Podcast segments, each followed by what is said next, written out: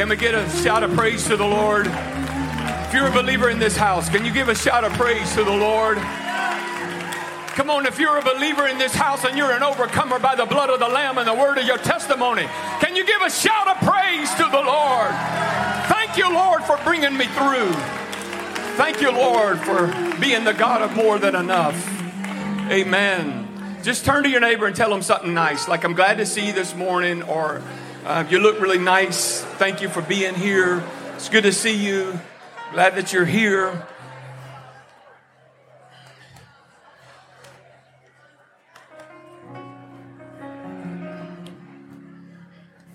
So good to see all of you. If you've done something on this fast, you've missed a, Coke or a sweet or you've missed some media or whatever, you've, you've done something. You've done a little something. I just want to wave your hand at me. You've done a little something. Isn't that great? Thank you.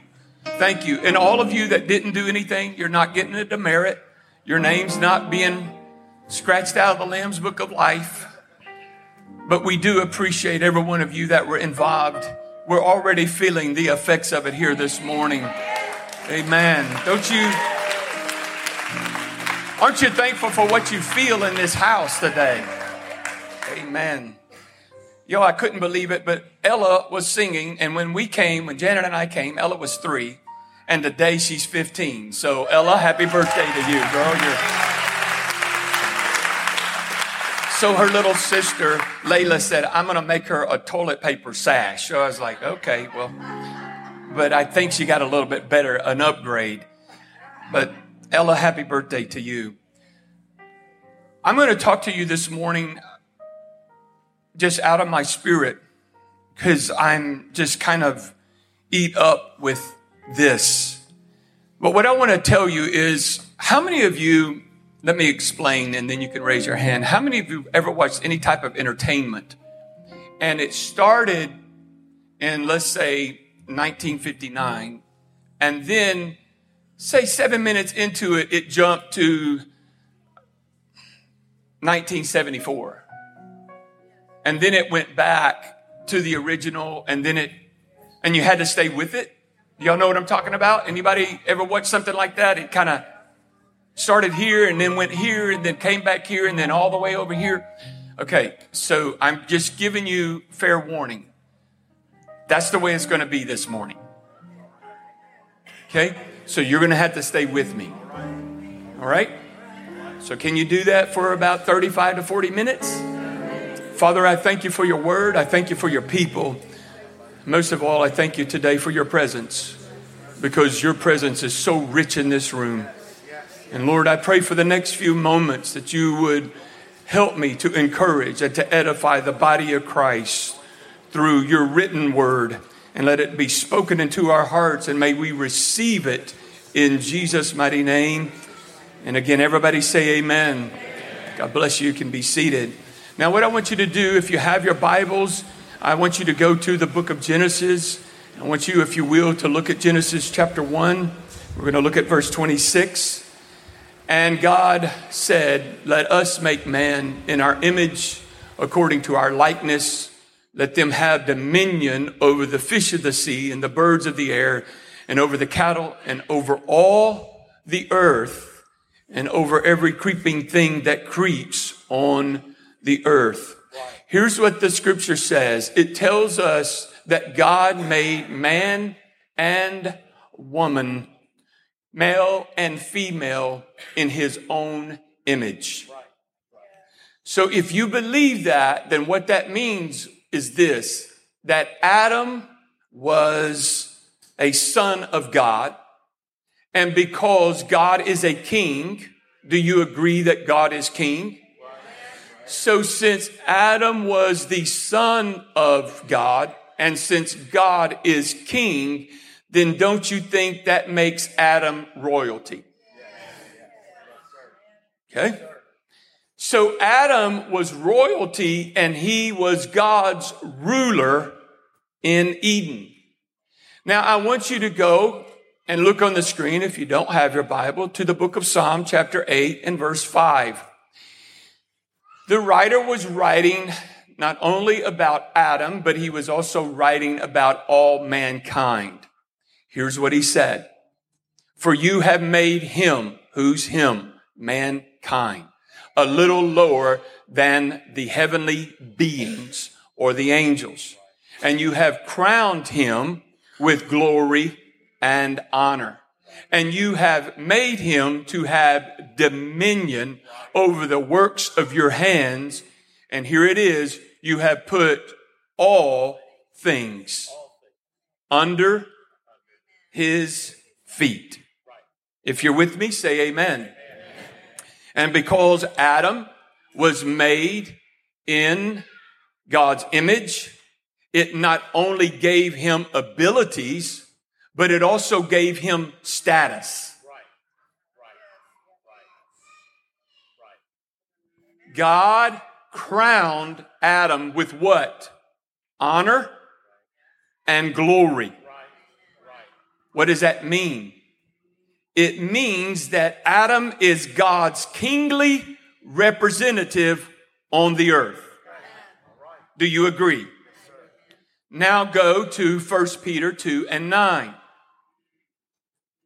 The apostle Peter tells us, but you are a chosen generation, a royal priesthood, a his own special people that you might proclaim the praises of him who called you out of darkness and into his marvelous light. Now, I know, ladies and gentlemen, that this is hard for us to wrap our mind around because we look at our flesh and we see our flaws. We see our baldness. We see other flaws in our flesh. Then we look at our past and even look at our present and we see our mistakes. We see our shortcomings. We know that oftentimes we don't do it exactly the way God would have us do it. And because of that, we feel unworthy. Can I get a witness? All of us in this room, your pastor included, because we look at our flaws in our flesh and we look at our mistakes, past and present, we just feel that we're unworthy. But as adopted sons and daughters, we not only have abilities that place us above the animal kingdom, we also have a status as sons and daughters of God. So that means we are a royal priesthood. That means we are a holy nation. You may not feel holy this morning, but if you put on the Lord Jesus today, you are holy. You may not feel righteous, but if you put on the Lord Jesus, you are righteous. So it does not matter necessarily how you feel or how flawed you are in your flesh or even the mistakes that you make. When you have made those mistakes, God says you can come before the throne boldly to ask for grace to help in the time of need. And He renews that righteousness upon your life and you are declared righteous, not because of what you or I have done, but because of what Jesus did on the cross for us. Can I get a witness? Now, when we get the revelation that we are royal sons and royal daughters, and we are crowned. I put this crown on me. This is Molly's crown that she won at Railroad Festival. I put it on me and I look stupid. So I'm not going to do it. But every one of you, where's Molly girl? Come here, please. Hurry. Sweet baby girl, do you think y'all have just a minute? Okay. Baby girl, you think you can put this robe on?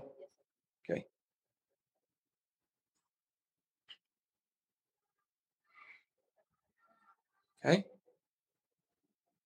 You got it? Now wrap it around you. Okay? And now, can I put this crown on you? Oh, yeah. Okay. You need a bobby pin? Mama, you got a bobby pin?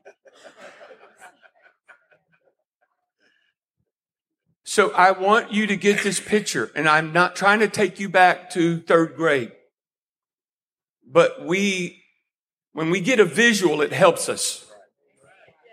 I want all of you to get a visual this morning that you are robed in his righteousness and he has crowned you.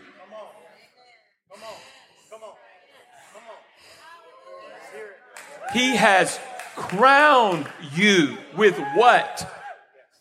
Honor and glory. When I've studied this out all of this week, it all goes back to crowning means to be his kingly representative in the earth. Ladies and gentlemen, I know this is hard for us to wrap our mind around. But when you wake up in the morning and you put on the Lord Jesus, you have just put on righteousness, holiness, authority. You are an overcomer by the blood of the Lamb and the word of your testimony. You have been crowned with glory and honor. You are royal.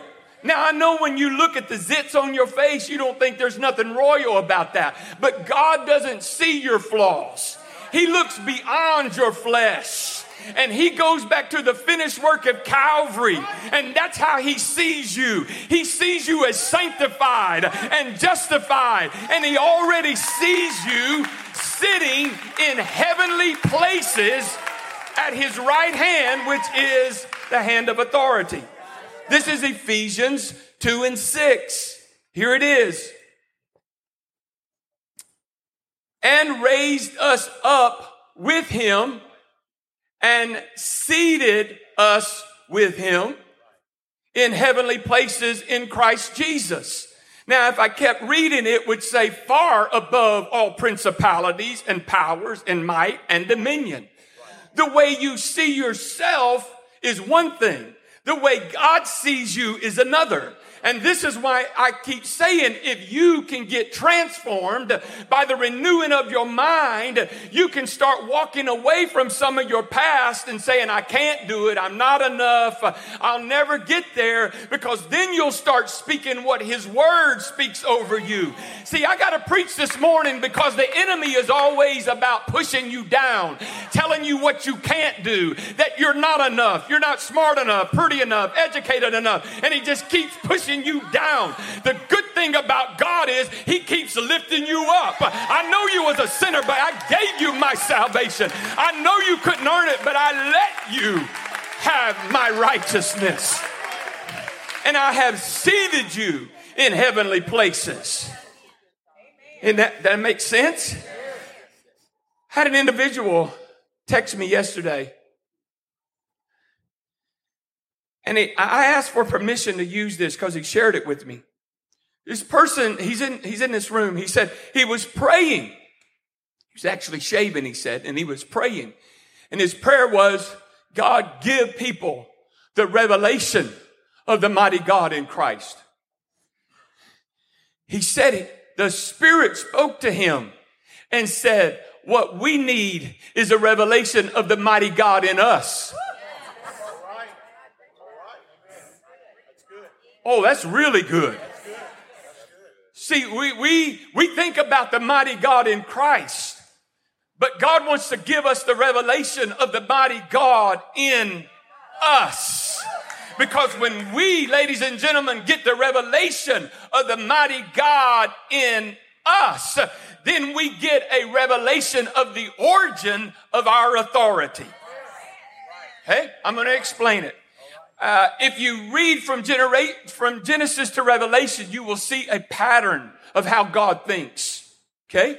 I'm going to share it with you.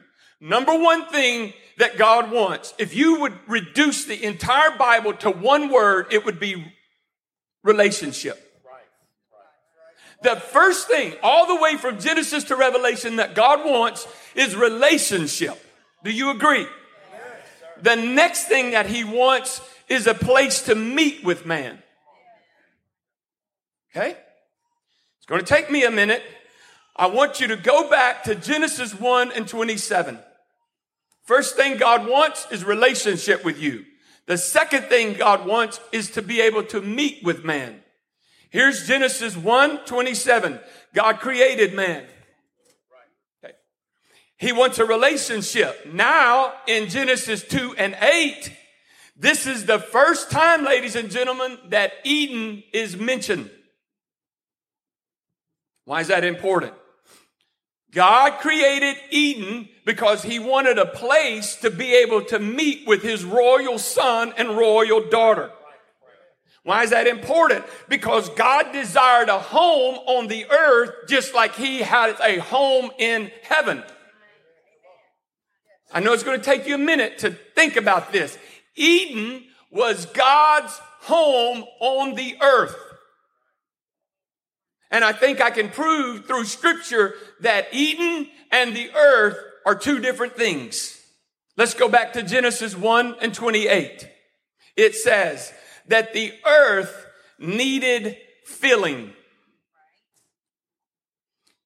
Eden and earth must be different because after the fall, Adam and Eve were expelled from it and they had to live elsewhere.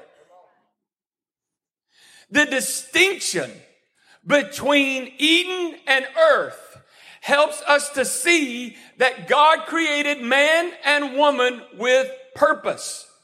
The purpose, you don't ever hear this talked about.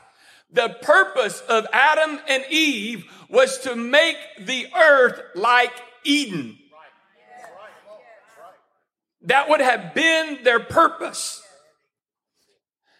The Bible doesn't call the earth perfect, it calls it good. Are you still with me?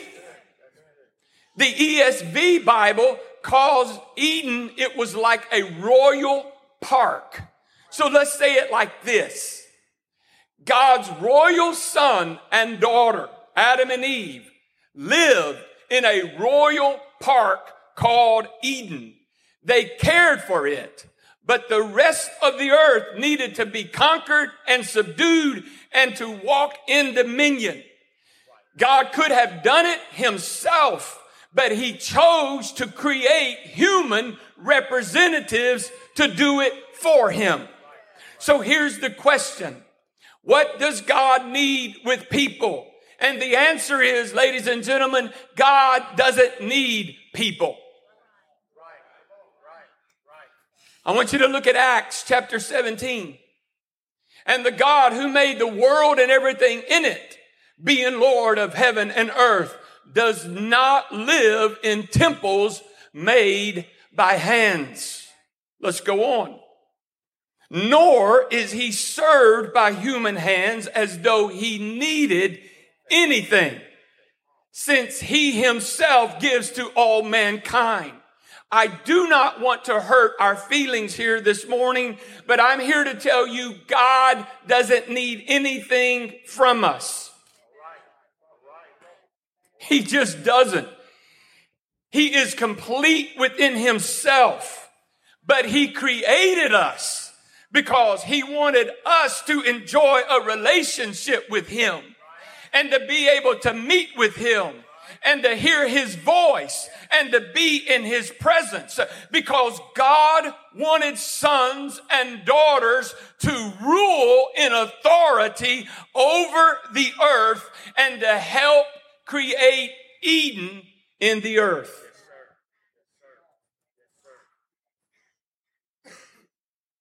God's image bearers were to mirror the maker. I'm going to say that again. God's image bearers were to mirror the maker. God wants you, ladies and gentlemen, to be his expressed image in the earth. Not broke, busted, disgusted, depressed, and sick. He wants you to understand that as a believer, you are crowned with glory and honor. You wear the robe of righteousness and all things are under your feet.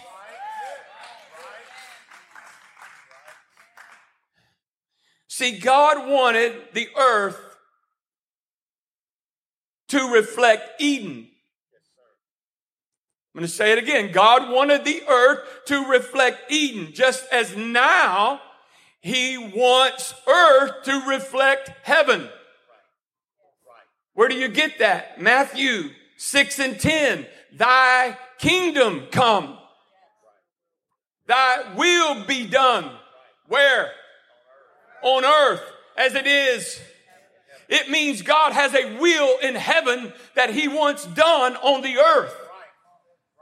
And though he don't need us, he has chosen to partner with us as his representatives. And when we get the revelation of who we are, some of you are going to stop allowing the devil to beat you up. And you're going to realize that guess what? I'm crowned with glory and honor. I wear the robe of righteousness. In God's mind, I'm seated at the right hand of God, which means the power of Christ is working in my life. So guess what? We have the authority to do. Satan, you are trespassing on God's property because God wants me to be the head and not the tail, and above and not beneath.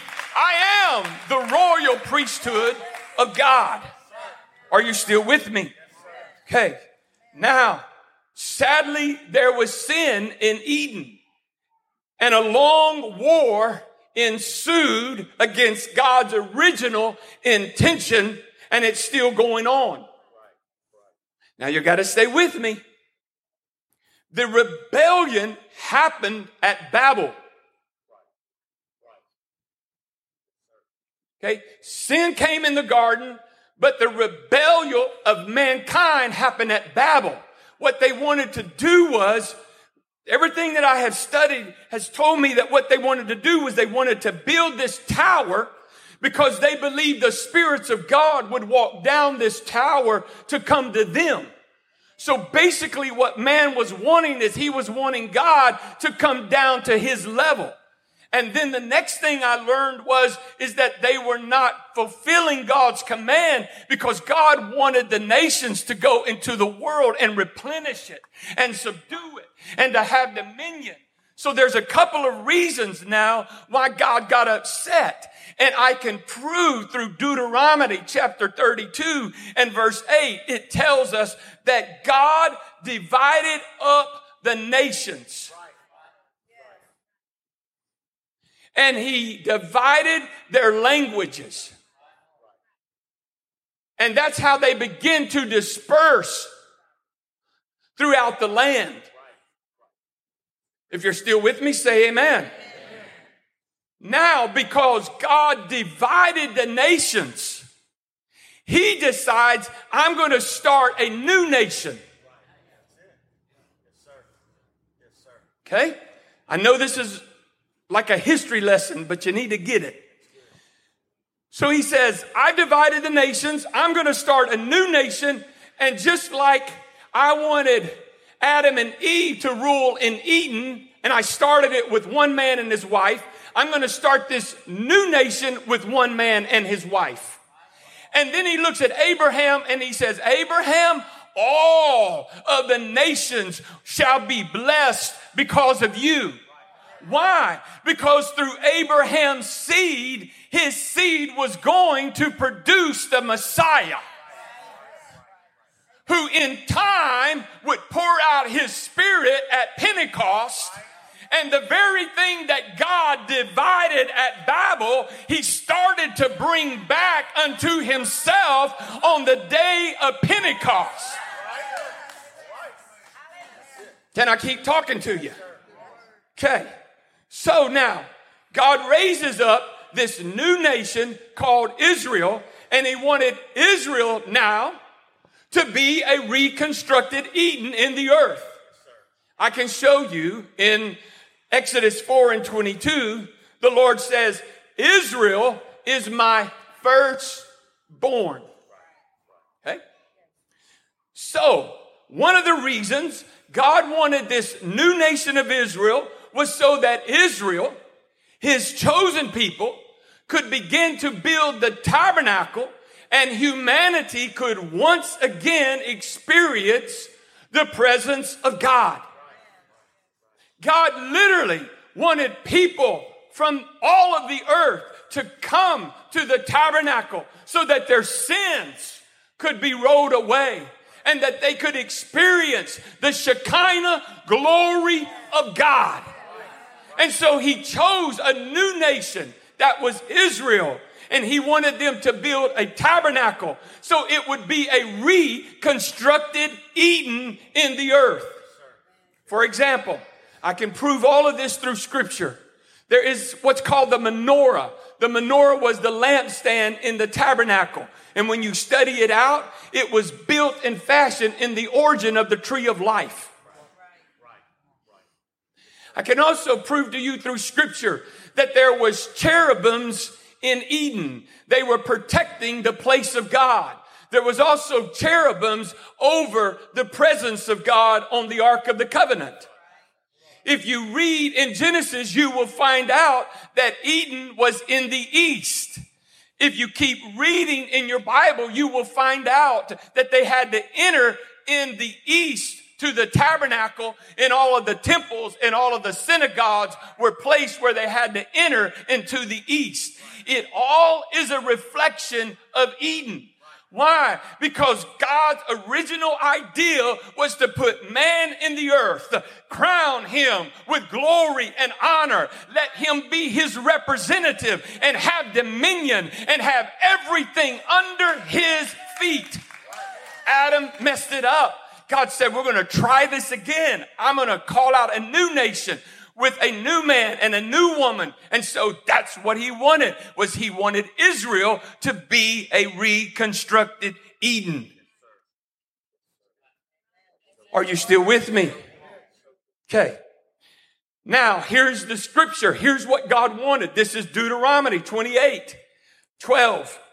And thou shalt do what? Lend unto the nations. Deuteronomy 28 and 12 and thou shalt lend unto the nations, and thou shalt not borrow. And the Lord shall make thee head and not the tail, and thou shalt be above only, and thou shalt not be beneath. If you do what? Hearken unto my commandments. In other words, get this if you hadn't gotten anything else. God wanted for Israel his firstborn son the same thing that he wanted for Adam, his firstborn son. And the same thing that he wanted for Jesus, his only begotten son. And the same thing he wants for his adopted daughters and sons is he wants us to understand we are crowned with glory and honor. We are his representatives in the earth. And we, as our purpose, is to call people back into his presence. This Eden, if you please, this delightful spot in the presence of God. Because in the presence of God, that's where your joy is renewed. That's where you can be healed in your body. That's where your life can be saved from sin, is in the presence of God. Make sense? But Israel didn't do it.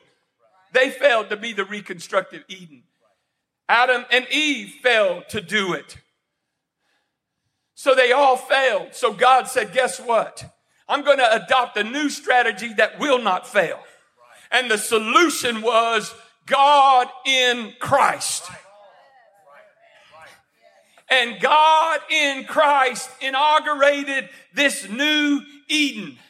And God, through the power of Jesus, He reversed the fall of Adam and He showed what Eden looked like in the earth. And He used His God given authority to heal the sick, to raise the dead, to give sight to the blind, to cast out demons, to forgive sins, to rebuke the wind and the waves, to bless the five loaves and two fishes, and to raise the dead. He showed us what a reconstructed Eden looks like in the earth. And the reason, ladies and gentlemen, that Jesus' death and burial and resurrection and ascension is so important is because he wanted to send us the promise of the Holy Spirit so that each and every one of us could become like him so that we could have the mighty God in us like God was in Christ.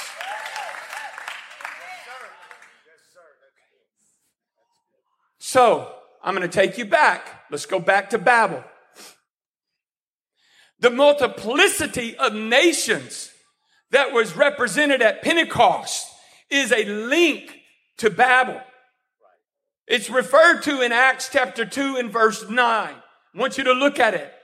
So Peter now in Acts 2 is about to preach Pentecost, but there are people from all nations. Here they are. The Parthians, the Medes, the Elamites, the residents of Mesopotamia, Judea, Cappadocia, Pontus, and Asia.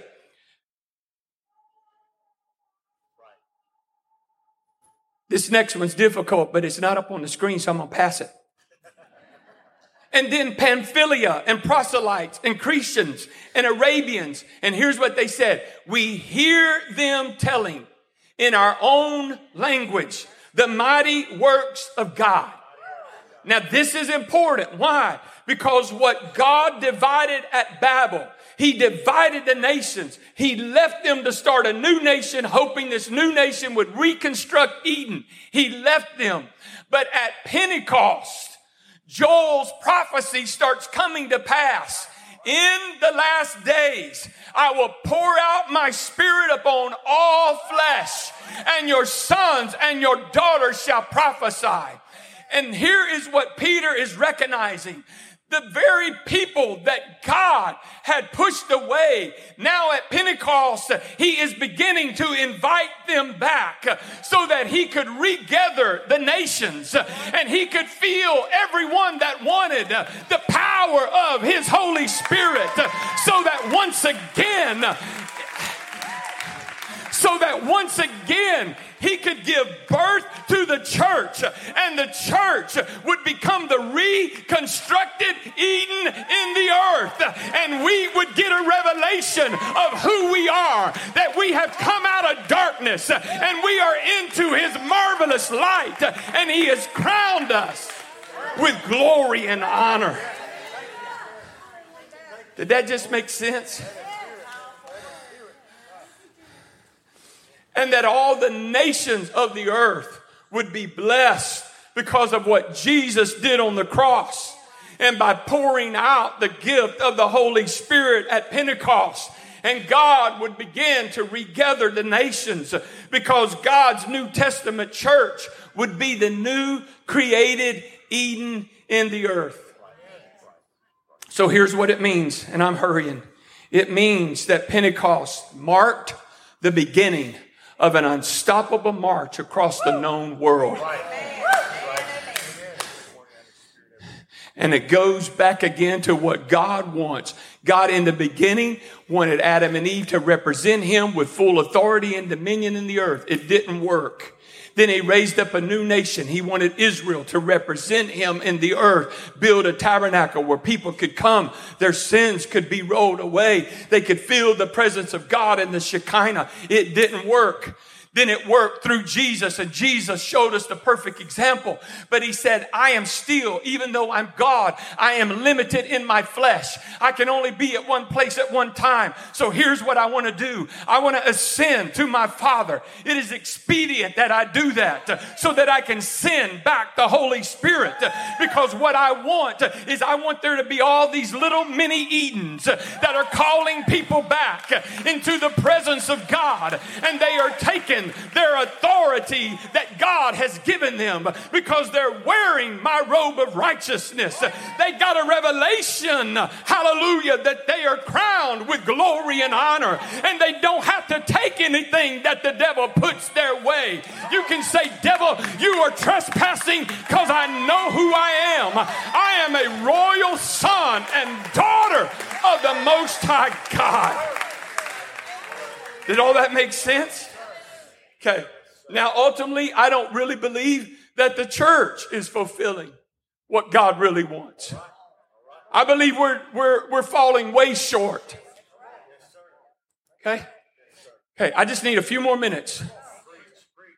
When God went to the cross, he purchased, first of all, salvation.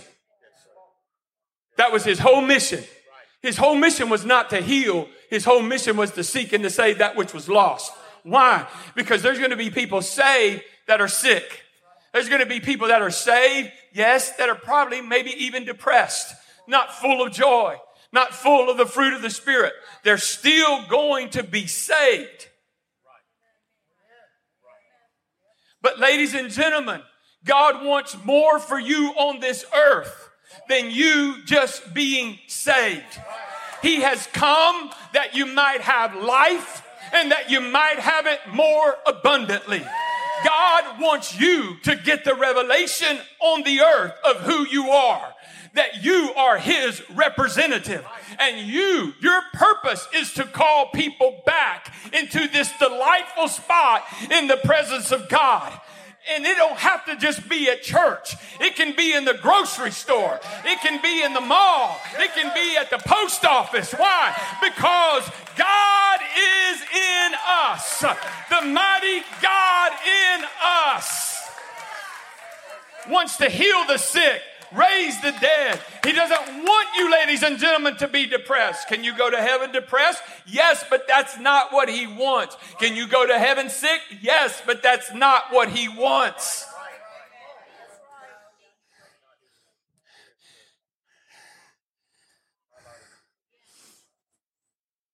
Okay, so if you're going to put a new detergent on the market that's going to compete with Clorox and Pine Sol and the other detergents. Your detergent better be able to do something that the other detergents can't because people already have loyalty to their detergent. Do you agree with that? Here's my point. Ladies and gentlemen, if there is not something different about us, then we are just another church out of the 32 churches in DeQuincy. If Jesus, if signs, miracles, and wonders didn't follow Jesus, the world would have known him as just another prophet. But because Jesus shows us what our full potential can be, this is what Pastor is trying to get a revelation in this church. Many of us are living way beneath what God wants us to have. Why? Because we don't have a revelation of who we are. You need to wake up in the morning and put on the Lord Jesus.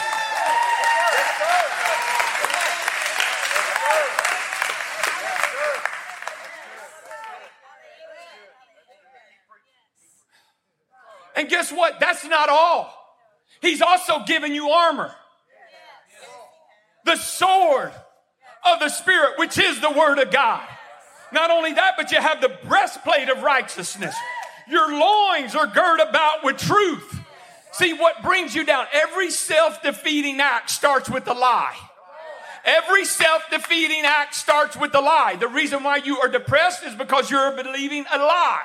God don't want you to be depressed. But when you take this truth, that's how you combat every lie. Is guess what? The devil says, You're not enough then I combat that with my God shall supply all of my need according to his riches in Christ Jesus.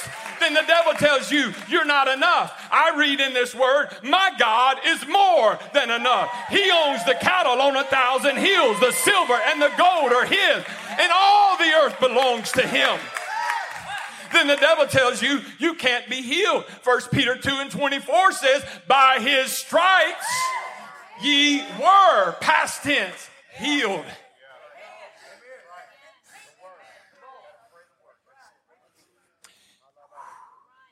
And then you got the shield of faith.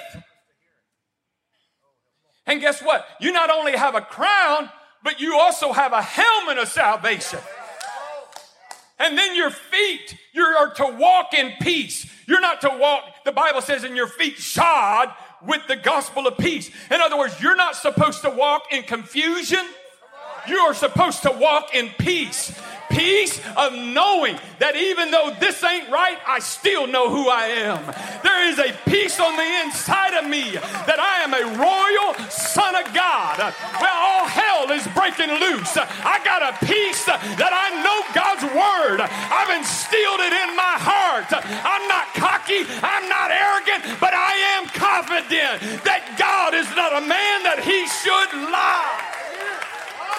Come on, would you stand to your feet and give God some praise in his house?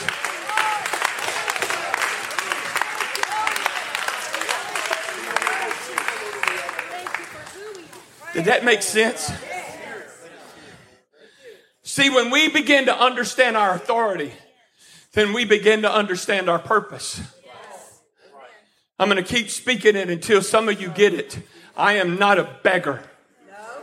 I am a believer. I'm not going to beg God to do what He's already done.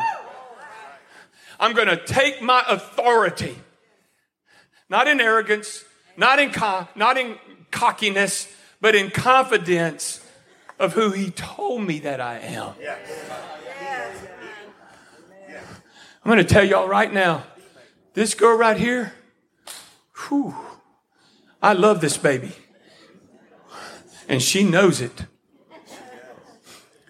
And when she won that crown, I put it in my phone, Queen Molly. It's still in there. And we call her the Queen. You're a Queen. And she tells us, That's right, and don't you forget it. So give me your credit card to prove it. Y'all know if you're a good parent, you know that there is absolutely nothing you wouldn't do for your babies if it's in your power.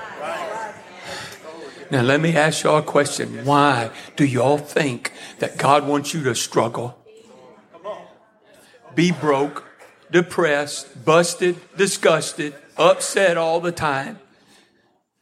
You know what he said? He said, Listen, I have overcome the world so that you wouldn't be overwhelmed by it. Because I've given you, listen, I've given you everything you need See, when you look at your flesh, please stay with me. When you look at your flesh, you see your flaws. This is why this is why Romans encourage us don't walk in the flesh. Walk in the spirit.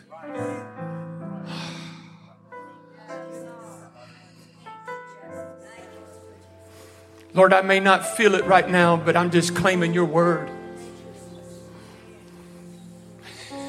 Last night, y'all, the power and the presence of God came in our prayer meeting.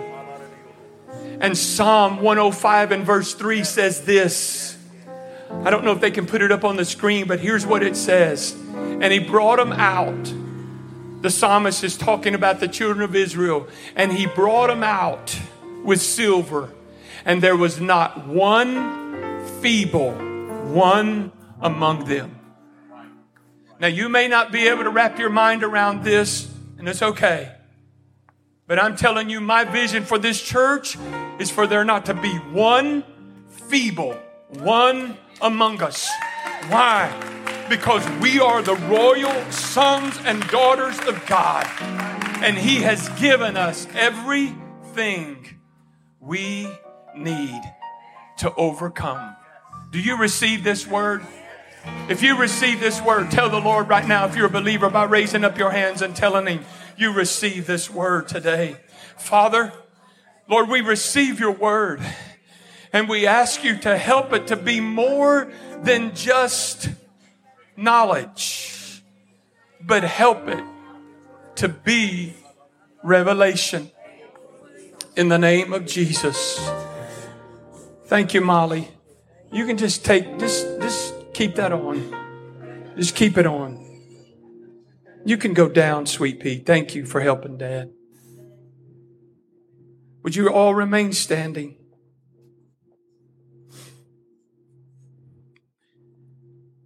As we receive communion today, I'm going to give you a minute. If you do not have communion, would you please raise your hands, Brother Cameron and Brother David will serve you. We want everyone that wants to take communion to have a cup. You say, Pastor, what about my children? Okay, here's what I will tell you. You're the parent. You decide if you want your child to have communion or not. Cameron, there's some hands in the middle. Brother Steve needs communion.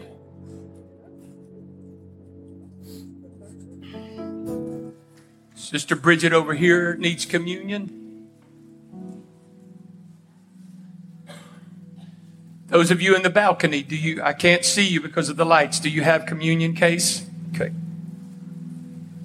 Everyone in this house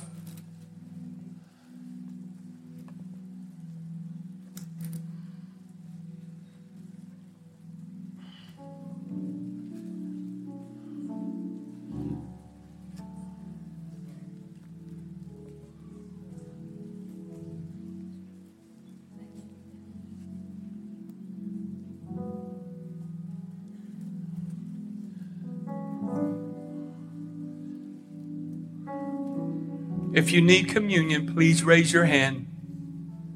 Brother Gary. Thank you. There's some in the back.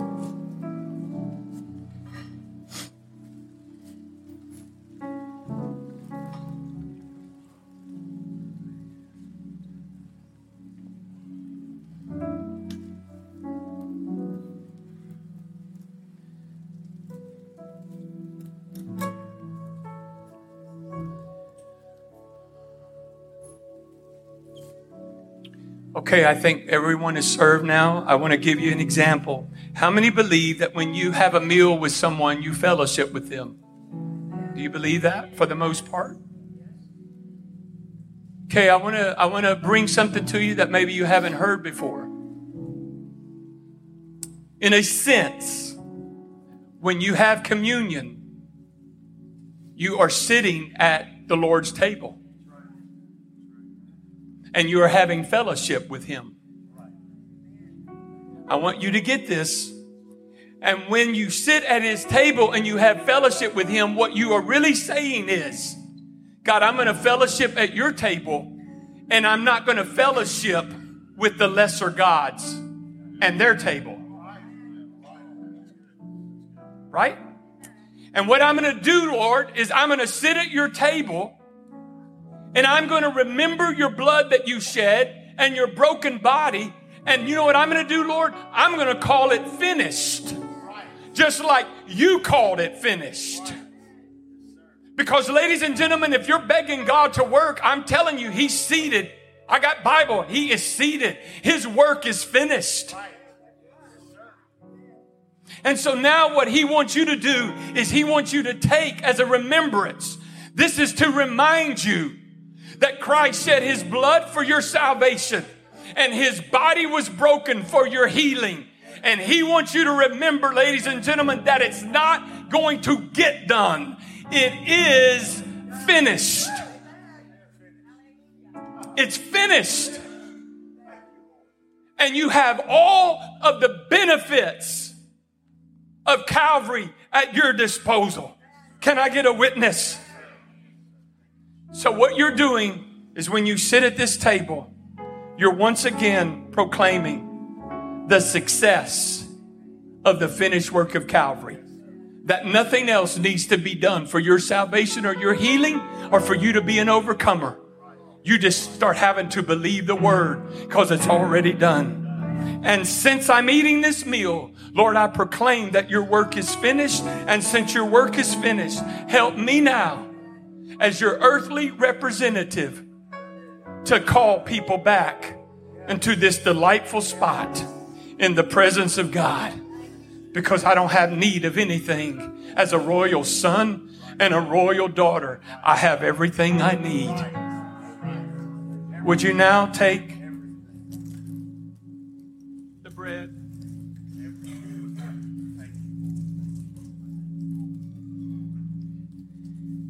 Would you peel back?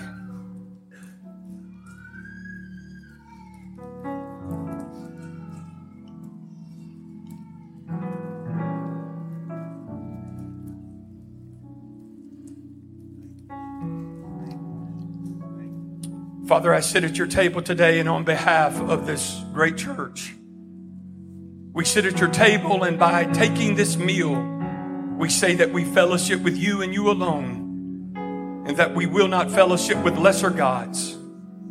So, Father, if there is any sin in us, as the pastor of this church, Lord, I cover this church in the blood of Jesus. And I ask you to forgive us of all sin right now as we partake of your precious blood and your body that was broken. We are declaring again today that your work is finished and we have everything we need to be your representatives in the earth. Would you now take the body that was broken for you, place it in your mouth?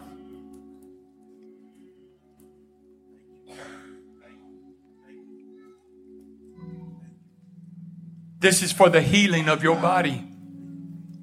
His blood was shed for the salvation. This is His blood. Now drink.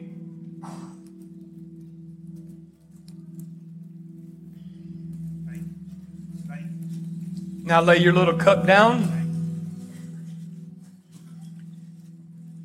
And I want you to declare, I have everything I need. I have everything I need.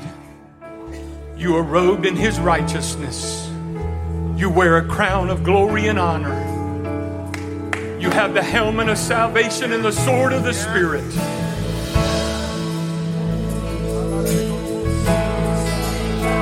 You have God's authority. You are seated with Christ.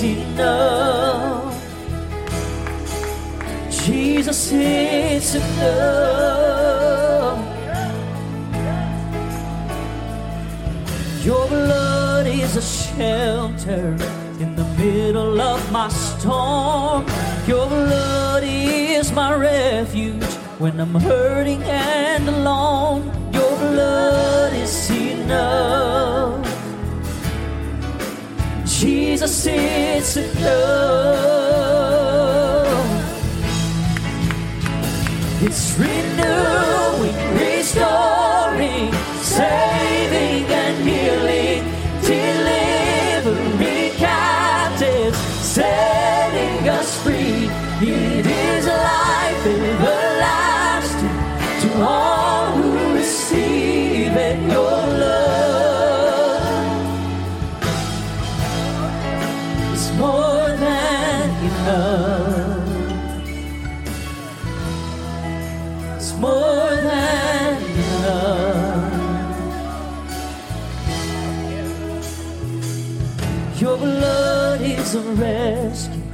to the sin stained life. Your blood is healing for the hopeless and broken. Your blood is enough. Jesus, it's enough. Oh, your blood is a shelter in the middle of my storm. I'm hurting and alone. Your blood is enough. Yes, it is. Jesus is enough.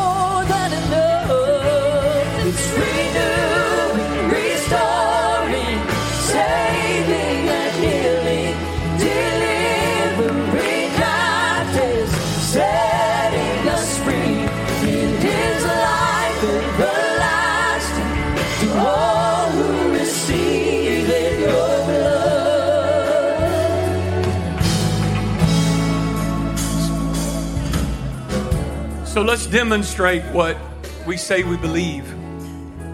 I know that Brother Steve needs a touch of healing in his body. So here's how this works, ladies and gentlemen. We don't come to beg God for what He's already done. Then how do we do it? We release the authority that He has given us and we claim healing over Him in the name of the Lord. Hallelujah. Is it God's will to heal? Steve, well, sure it is. So we don't have to ask if it's God's will. We already know His will. So we release the power of healing in the name of Jesus. For Brother Steve Mitchell, he fell off the roof the other day, hurt his shoulder. He's going to have to have that looked at. I'd love for the Lord to look at it real good so a doctor don't have to look at it. Wouldn't that be great? Wouldn't, wouldn't it be great if the Lord just did a healing in this house right here, right now? Hallelujah. I understand that you've been fasting. I have too. And, and if you got to go, I get it.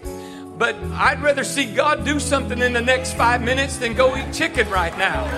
Come on, His power is here, His presence is here. I know it's difficult to wrap your mind around this, but I want somebody as a believer, if you would, I want you to just go.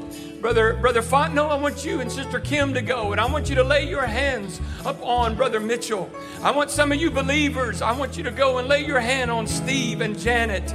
And if you need God to do something for you right now and you don't mind somebody laying their hands on you, would you lift up your hand?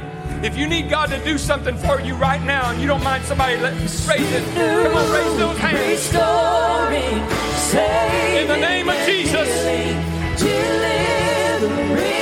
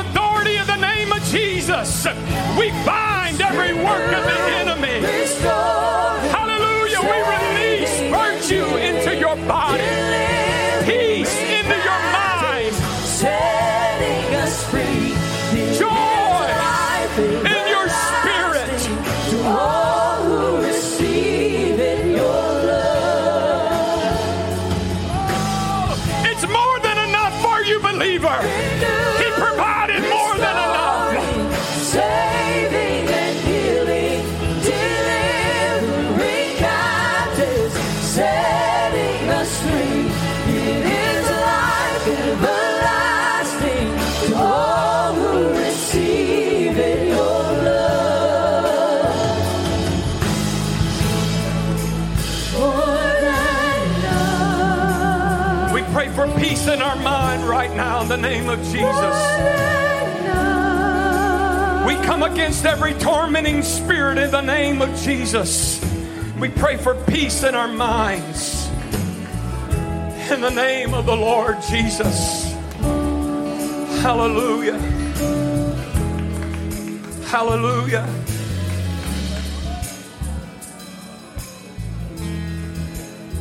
I'm not going to let this go. I'm just not. I'm not going to let it go.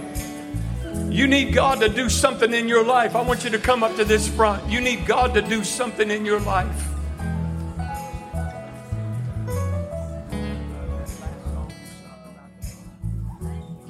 You need God to do something in your life. I want you to come up. Sister Vicky, come on.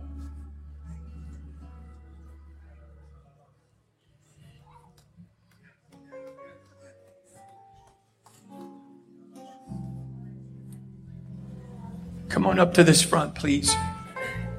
Sister Vicky's got some things going on in her neck.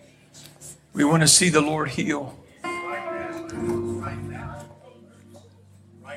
Brother Whitman needs a breakthrough in his finances. Marilyn needs a breakthrough in her body.